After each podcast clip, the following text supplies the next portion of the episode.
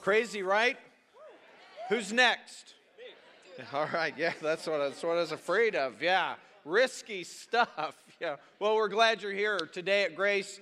Thanks for coming. That's, that's actually what we're talking about today is risk. Counterintuitive is our series, and risk is our topic. And we realize that, uh, that risk was part of the Christian life for most of the centuries from Christ up until now. And it's only really been kind of recently that, uh, that risk has kind of dropped out for us as Christians in America. Um, we've gotten comfortable and cozy and safe and secure in our Christianity. And, and I think in doing that, we've lost something. We've lost really the experience of risk in the adventure of following Christ. We've, we've missed something because risk is part of the normal Christian life in the pages of the Bible, Old Testament and New. God followers always risked. And it really ought to be the same for us. But uh, we've ne- neglected that. Think about it. God created us. For most of us here, He saved us. And He has called us for a purpose greater than ourselves. And that involves risk. So, what we're going to do is unpack a little bit today what we can learn from Scripture about risk. We're going to, we're going to talk about, you know, why risk, the reason to risk, the reality of risk, and then our response to God calling us to risk. All right, well, the reason to risk is simple because actually, this is what Jesus himself personally called us to. And, and, this is recorded for us many times throughout the pages of the New Testament. But right now, I'd like us to look at Mark chapter 8. And this is a passage that'll be very familiar to most of us. And, and we read through this, but it doesn't seem like it sinks down into our heart as deep as it should. Check this out. Verse 34. And he summoned the crowd with his disciples and said to them, If anyone wishes to come after me, he must deny himself and take up his cross and follow me. For whoever wishes to save his life will lose it, but whoever loses his life for my sake and the gospel's will save it. For what does it profit a man to gain the whole world and forfeit his soul? That sound a little counterintuitive? It is. He starts out and he's saying, Hey, you want to follow me? First thing, deny yourself. Now, first thing I, I want to make clear to everyone this call to follow Christ, this denying ourselves, taking up the cross, following Christ, that really does not earn our salvation. There's nothing we can do subsequent to salvation that sort of earns or contributes to our salvation. If we're truly saved, we're saved forever. End of story. But God's called us to live this life, to deny ourselves. And when he uses that term, he's not saying, like a lot of people think, that we should deny something in our life. It's what people do around Lent and stuff like that. They give up something in their life. No, his call is way more radical than that. He's not calling us to, to give up something. He's calling us to give up someone, and the one is us. He's calling us to give up ourselves. That's the call. And then he says, to, to reaffirm it, he says, take up your cross. And we've kind of sanitized the cross in our day, but remember when this was written and when Jesus was speaking these words, which was before he was on the cross of Calvary, they all knew what a cross was. People had been crucified around Jerusalem by Rome for years an ugly, horrific execution. He's saying, Take up your cross. It'd be like us saying, Well, make a hangman's noose, put it around your neck, and tighten it, and now follow me. It's, it's saying, be ready to give up your life, die to yourself. That's what he's talking about when he's using this terminology. Take up your cross. You know, we're not all called to be a martyr, we're not all called to, to physically die for Jesus, but we are all called to be willing to die for Jesus. How many of you noticed in the, in the news this week another uh, bunch of Christians were killed by ISIS, just lined up and, and murdered? And it's almost like it's not as big as news as it was a couple of months ago when they, when they did it. And they're just killing Christians for being Christians. And the question is, as ISIS, you know, kind of takes over land in different areas, the Islamic State, uh, parts of Syria and Iraq and Libya. And as that grows and Christians are there, the question is if you were living in an area controlled by ISIS and then you had this choice to either deny Christ or die, which, which would you do? Because let me tell you something. If you're sitting here thinking, I, I think I would rather die than to deny my Savior. If you're thinking, if you're sitting here thinking that, but you really don't live every day to follow Jesus, you're just kidding yourself, I think. The amazing thing about me, and I don't know if anybody notices, anybody struck by the calm of the Christians being killed? I mean, they're kneeling in a perfect line and they're not running. They're, you know, and I don't know exactly what's going on there, you know, don't know the whole situation, but maybe that's because they really are believers and they, they signed up for this, like Christians through the centuries mostly have. To be a Christian meant I'm going to be persecuted. That's what Jesus said, expect it. That's what Peter said, have joy in it. That's counterintuitive. That's what he's calling us to. That's the normal Christian life. And why should we do it? Why should we allow ourselves to be martyred? Why, why should we pick up our cross? Well, he says it in that next phrase Whoever wishes to save his life will lose it, but whoever loses his life for him, meaning Jesus, and the Gospels, will save it. Sounds counterintuitive, right? He's saying, hey, if you save your life, if you want to just live your life for you and have it all be about you and serve yourself, you're going to end up losing your life when you die. Or you can give your life to Jesus and follow him and deny yourself now, and then you will end up with eternal life. That's what he's talking about. And the question is, how is that playing out in our life? Because we can see how it plays out in the lives of people in Scripture.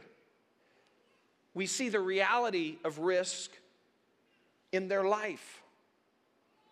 Let's look at what it looks like, really, risk in Scripture. Now, if we define risk as an action that exposes us to the danger of loss and injury or death, that's what risk is.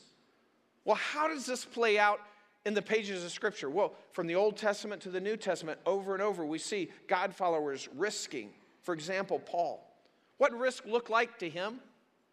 Well, there's actually a place in the Bible.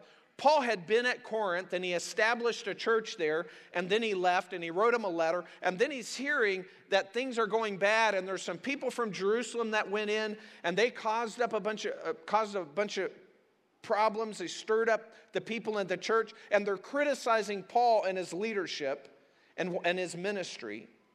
And Paul's not there, and he writes a letter, and he's sort of counteracting what these his critics.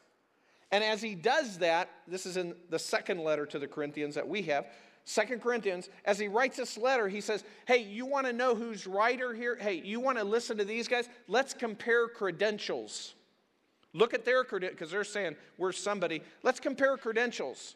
And here's what he says in Second Corinthians chapter 11, And I want to read that for you 2 Corinthians 11, beginning in verse 22. Are they Hebrews? So am I. Are they Israelites? So am I. Are they descendants of Abraham? So am I. And then he's trying to do this credential thing, but he's also got a lot of humility, so it's awkward for him. He says, Are they Hebrews? I'm sorry, are they servants of Christ? Now, verse 23, are they servants of Christ? I speak as if insane, is kind of what he's saying because he knows he should be humble. I more so. In far more labors, in far more imprisonments, beaten times without number, often in danger of death. And then he goes on Five times I received from the Jews 39 lashes. Three times I was beaten with rods. Once I was stoned. Three times I was shipwrecked. A night and a day I've spent in the deep, that means in the sea. I have been on frequent journeys in dangers from rivers, dangers from robbers, dangers from my countrymen, dangers from the Gentiles, dangers in the city, dangers in the wilderness, dangers on the sea, dangers among false brethren.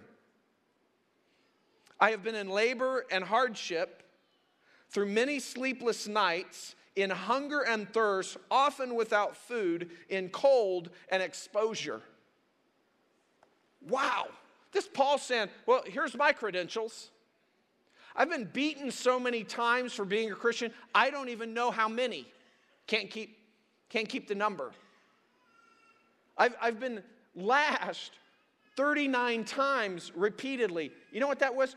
40 lashes was considered a death sentence. Most people didn't survive 40 lashes. So, to give them the worst punishment without being the death sentence, 39 lashes. Some people didn't survive that either. He said, Yeah, done that.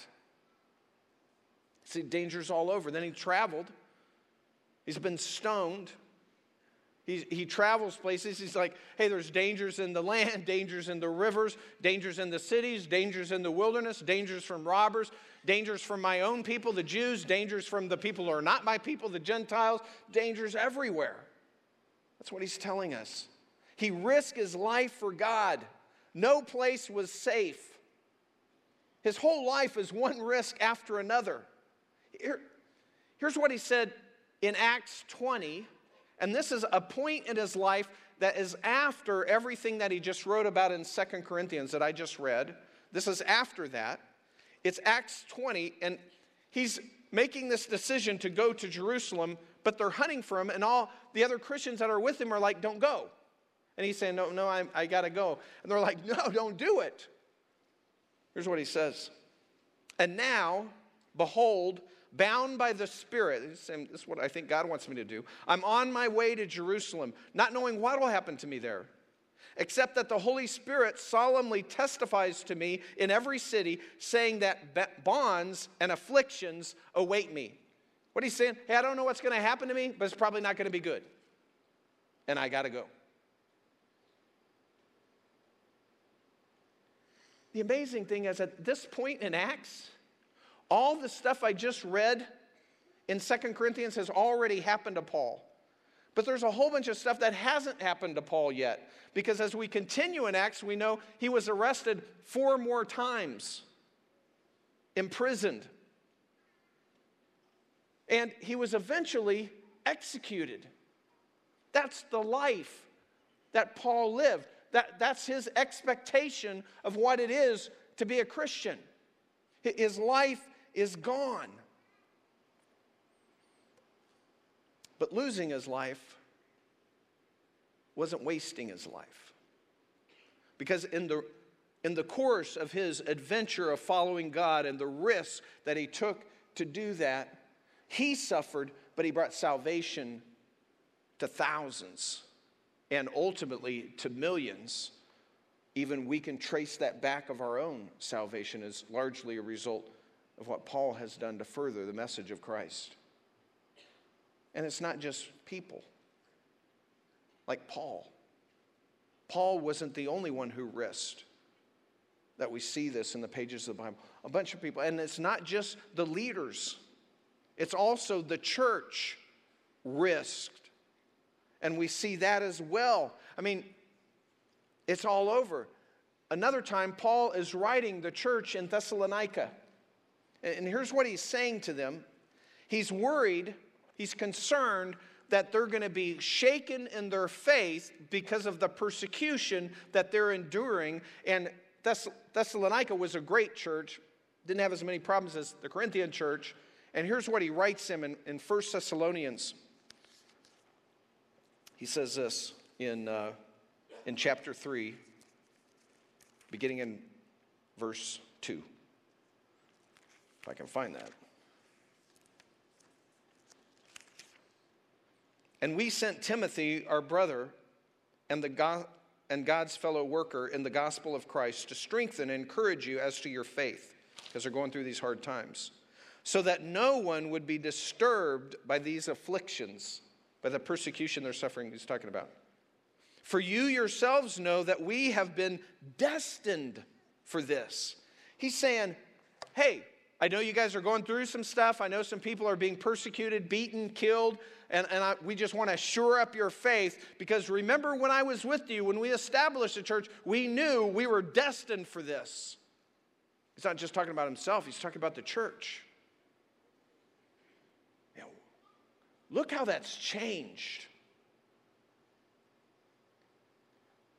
We should be willing to take those same risks for God that was the normal Christian life in the first century.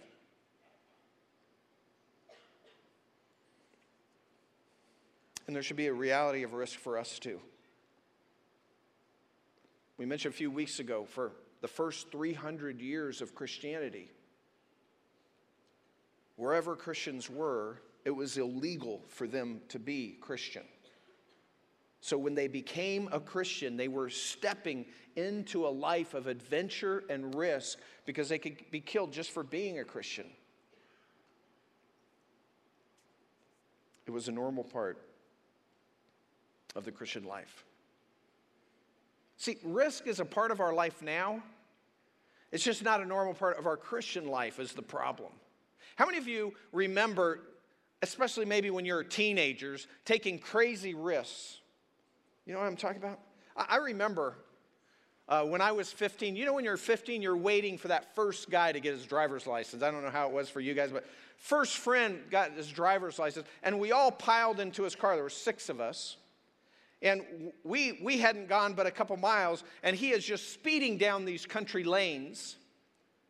And he says to the rest of us in the car, he says, Hey, I'm going to bomb across Highway 50. Highway 50 is a four lane highway. He's just going to bomb across it without stopping at the stop sign or looking or anything. And he's telling us this, and, and, and he does it. We just fly 60 miles an hour down this road. There's a four lane highway. We can't see any traffic. He can't see anything. And he just bombs across the road just on the, just risking it. And, and not only risking our lives, by the way, but risking the lives of anybody who happens to be on the road. I never got back in a car with this guy again. It was just, it was just kind of crazy risk. That's not the type of risk that Paul's talking about. Paul's talking about the risk that we should take because we've been created, we've been called, we've been saved for something larger than ourselves that we would risk by becoming involved in God's unfolding drama of redemption of the world. You know, we all know how it is to take some risks. And a lot of times we take risks just for fun. I remember when, when I was a teenager, uh, because we lived near the Rocky Mountains, we'd go up into the mountains. There was this place that we had hiked back into. It's kind of maybe four or five mile hike from the closest dirt road. And there was this place we called the slide, and there was a natural slide uh, along rocks in the river, Cold Mountain Stream, cool thing near a place called San Isabel Lake. And so we would do that. Well, a little ways, another half a mile down the creek, there was a place that you could jump off of cliffs into this mountain stream.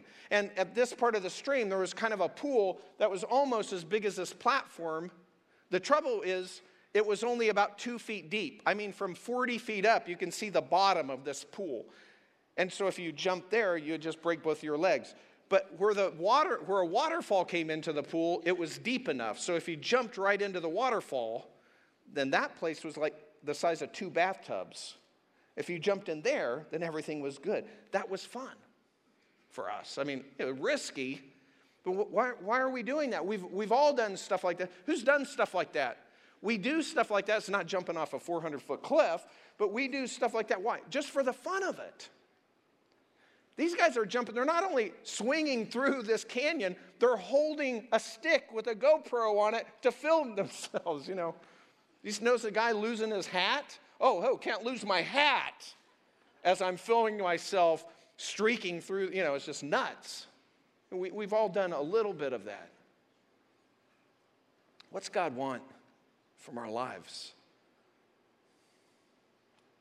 Not, not to risk, to have a good time, not to be an adrenaline junkie. It's not what God's calling us to. But He's calling us to risk for the kingdom, risk, calculated risk for a purpose. He's calling us to the adventure of the Christian life. You want to know why some Christians are bored? They're complacent, they're casual about their. This is it, because they don't risk. Because they've bought in to just living for risk avoidance, secure in their safety and their security and, and bubble wrapped and, and protected from everything. It's not the way God's called us to live. He's called us to step out and do something, to advance His kingdom. We interviewed Kevin Lear here last week, right? Remember? You know, and he picked up everything. He's, he's, he, they had just built a really nice house in Michigan, sold his house, sold his cars, started having garage sales, sold all their stuff, all the stuff that normally to us represents comfort and security. It all just goes, and if it doesn't fit in this little container. Why? To go to the Dominican Republic. Why? To make a difference, to advance God's kingdom for a reason, a calculated risk for a reason, the adventure of the Christian life. How many of you heard about the earthquake in Nepal? Earthquake in Nepal happened just a couple of days ago. Just a few years ago, I'm in Kathmandu, Nepal, where this earthquake happened. I'm sitting down with a young man named Matthew who grew up in Fremont, Ohio. And we're eating fried water buffalo and rice, and he's telling me, it's always rice. You know, whatever you have, it's always rice. But we're sitting there talking, and he's telling me, why, you know, why are you doing this? Why is he there? Why did he leave Fremont? Why did he leave the States? To share the gospel with Hindu monks that live in the mountains. You know, and I'm not saying God's calling us to all He's calling all of us to sell our houses and our cars and get on a plane and go somewhere. I'm not saying that. You can go here. You can go across the street. You can go to the next cubicle at work or the next desk at school. We should take a risk. We need to stop embracing risk avoidance we should stop making that our God.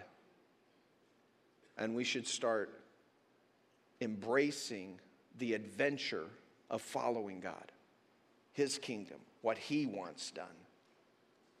Because you see, our nature is to worry and to fret and to isolate ourselves and to stay safe and secure.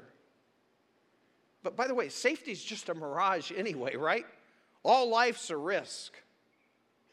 Here, recently, Pam bought me a chainsaw. Talk about taking risks. She bought me a new chainsaw. I had already torn up two chainsaws. I, I think I'm pushing too hard. I bust the sprocket. You can't repair it. It's just a pain. But I, so I'm on my third chainsaw. I haven't even got it going yet. And so I started, a while back, I did a little research on this. 40,000 people a year are injured by chainsaws. I know there's a hidden message there, or. But check this out kitchen knives injure not 40,000, but 420,000 people a year. Have any of those?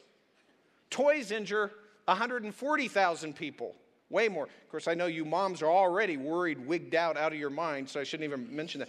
Toothpicks injure 8,000 people a year. Pillows injure 4,000 people a year. There's no safety. Safety is a mirage. Life is a risk. Embrace it for the kingdom. That's what we're saying. That's what God's telling us. Remember how Paul responded to risk? His, his, attitude, he says it in Philippians, but it's his attitude all through life, including Acts 20 that we read. He said, Hey, if I die, I die. Got job to do. People need to know the truth. It's the same thing for us as a church. You know, we, we want to do something for God, just like Thessalonica, you know, we, we, we probably don't take enough risks as a church. But if you're ever wondering, you know, why are we taking care of orphans in Thailand?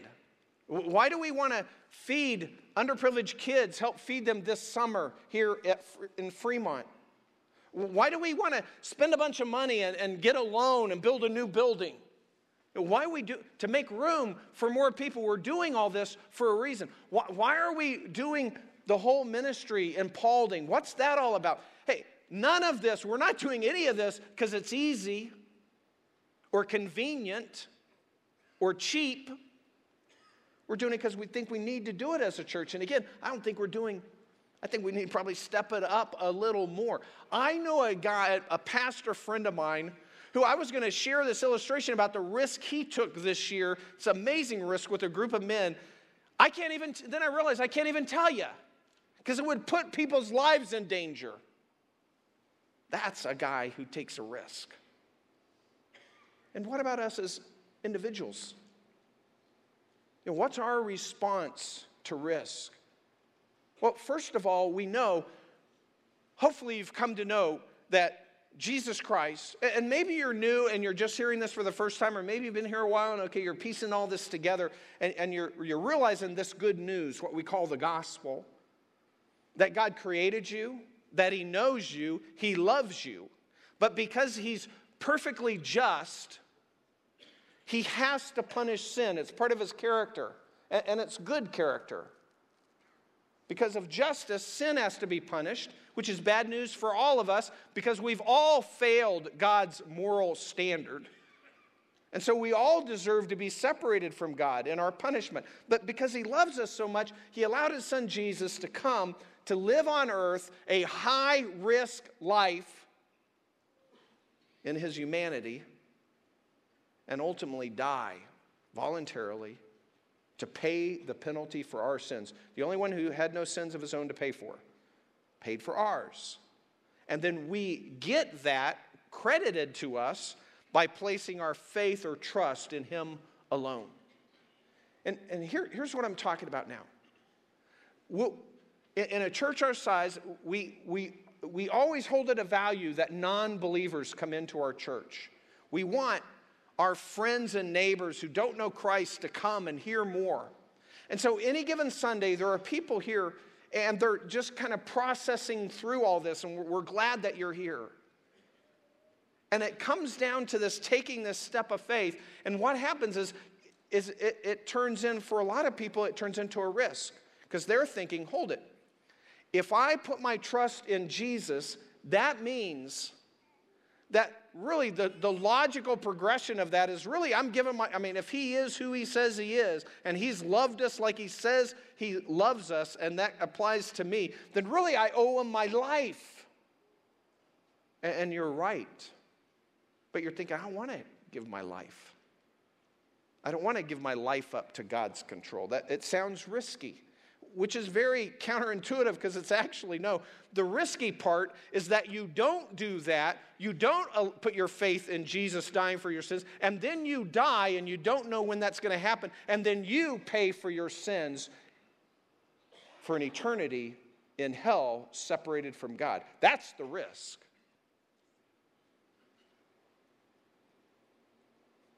Or maybe it's you're sitting here as a believer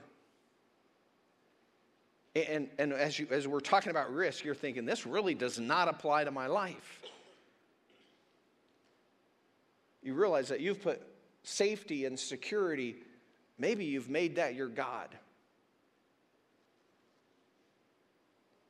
But as we continue to refuse to risk for God, to refuse to step out in the adventure God intends for us as we follow Him, what we're doing is we are killing our own spiritual growth. You wonder why you're stagnant? Because you're not living. You're not living it.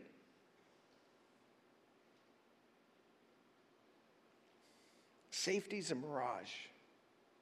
As I was prepping for this talk on Friday, I saw some posts. More than one person made about two car wrecks on Friday where people died, and people in our church knew who died. We don't know. We don't know the risk we're running. God's not guaranteed us any number of days. What He's told us is to use the days that we have. And as we chase the mirage of, of safety, our faith weakens. And we miss the very purpose of our lives the adventure that God's mapped out for us of following Him. And we hide in our convenient, cozy, comfortable, secure, safe Christian lives, clinging to them. And you can continue to do that. Or you can recognize that God created you. And if you're a Christian, He has saved you and He has called you to a life to be lived for a purpose greater than yourself. All of us are called that way. And so, how does this play out in our individual lives and where we're at today? Well, and God's doing it all the time here at Grace. For example, what happens a lot, and I talk about this a lot because it's so common, is people will come into grace, young people, not as believers, just checking things out, and maybe they come for several Sundays, and in the course of that, God kind of does a miracle in their heart, and they put their, their trust in Christ. And they keep coming to grace, and then they, they start realizing sometimes they're coming with somebody they're living with, and, and maybe that person's had the same experience. And at some point, as they grow and, and get to know God more and more, they realize, oh, we should not be living together while we're not married. And so, oh, what God's calling us to do is either to separate, stop living together, or to get married. And a lot of times, those new Christians, that just seems risky. Well, if we separate, you know, the whole relationship might go south and it just might be gone. It might disintegrate. If we get married, I don't know if I'm ready for that, or what if I, it's a mistake later, or what. We, we fail to risk. But it's actually counterintuitive. God's saying, risk to do life God's way, and that's how you'll find purpose and meaning and joy and contentment. But we fight against it. It could be any area of your life. You know, whatever it is, whatever area, our money. Money, for a lot of people, that represents our safety and our security. And so, as we become believers and we find out God wants us to give, God wants us to be generous, that's counterproductive to the way we're thinking. Because we're thinking, holy, that's counterproductive to me, to, to my financial plan. Well, take a risk. Test God. See what happens in your life financially if you just step out on the adventure of following Him. Any area. It applies to every area. You know, I, I know singles here at church, and some people are single and, and don't plan on getting married or, or it may never happen and, and, god's saying that's a, that can be a great life of serving god and some people they're, they're just waiting for the day and they're determined because they're christ followers they're saying nope i'm going to do this right i'm not going to move in with anybody until we're married and i'm only going to marry another believer and they're, they're spot on and then the months go by, and the years go by, and the, and the biological clock's ticking, or you know, whatever. It, time goes by, and they start thinking, wow. And there's this temptation that, hey, I'm going to do this my way. Even though God, you know, I, I think this is how God wants it done, but for me and my circumstance, I think I can do this a different way. And then it's just a train wreck. It's a train wreck they knew was going to happen. They didn't wait for God, they tried to they force it. I know there are people here in a church our size that you are in the middle of some huge decision. Maybe it's your marriage, maybe it's something, whatever it is. You're in the middle of this huge decision and things haven't been going right, and you've decided to do this your way, even though you know God says do it this way. I'm telling you, take the risk. Do it God's way. Sign up for that. That's what God's calling us to. It's not our life anymore. Give control over to Him and see what God does. Experience the adventure of risk in following God. For some, it's talking to somebody about Christ. We, we develop these relationships. We know God's placed us in their life to make an impact. But then we think, well, if I say something now, then that relationship will be broken. And so we go on week after week, month after month, year after year, and we don't say anything. Take a risk. Risk the relationship to share what Christ has done for you. How embarrassing to know somebody for 10 years and then tell them, oh, I'm a believer. Well, I never knew you were a believer. Wow. Take the risk. God's put us in their lives for a reason. God's placed them into your life for a purpose, and the purpose is His. Take the risk. Whatever it is, wherever you're at, step out. Do what God's calling you to do. Is it hard? Do it. Tough? Do it. Risky? Do it. You might lose something? Do it because God's not called you to lose something, He's called you to lose you. Follow Him. You'll never regret it. Stop letting the quest to live a risk free life paralyze your Christian life. Step out, change that, make something happen, risk to follow Him daily. So, what's that look like in your life? I don't know.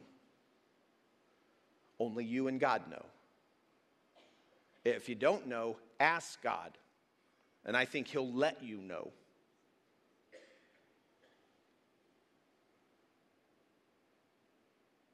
I know for me, I'm realizing hey, I could be doing more, I can be risking more for God. I, I have failed What's your area? What part of your life are you not giving up to God because you haven't risked following Him? Do it. We're going to wrap this talk up kind of throwback, all right? Old school. Jay's going to come and he's going to lead us in a closing song. I'm going to pray before he does that. And then I'm going to invite you just to turn your hearts to God, to ask God, God, what area of my life do I need to step out and take more risk? And then when you have that, and you're willing to give it to Him or give Him a shot or take the risk and see how it goes, what I'd like you to do is just to come forward while Jay's singing, just kneel down here at these steps or just across the front, just kneel down and sort of pray, okay, God, I'm giving this to you. And then just get up and go back to your seat. That's it. It's old school, it's the altar call. Are you ready for this? We used to do this all the time. That, that's what. Talk to God. If you feel, not Kevin, if you feel God is calling you to take a risk in some area of your life, give, come down here and give that area to Him. Let's stand together. Father God in heaven, we thank you for who you are, and we thank you for your goodness, and we thank you at great cost, you redeemed us through Jesus. God, help us to, to love you back. Lord, help us to experience the Christian life authentically. Help us to experience the Christian life the way it's meant to be lived. Lord, with risk for you, calculated risk that furthers your kingdom or might further your kingdom. Lord, help us to risk to follow you in every area of our life. And right now, Lord, we ask that your Holy Spirit would impact us and our hearts, search our hearts to find out what are the areas exposed to us where we've refused to risk for you. And God, help us to have the strength and the wisdom to turn it over. In Christ's name we pray. Amen.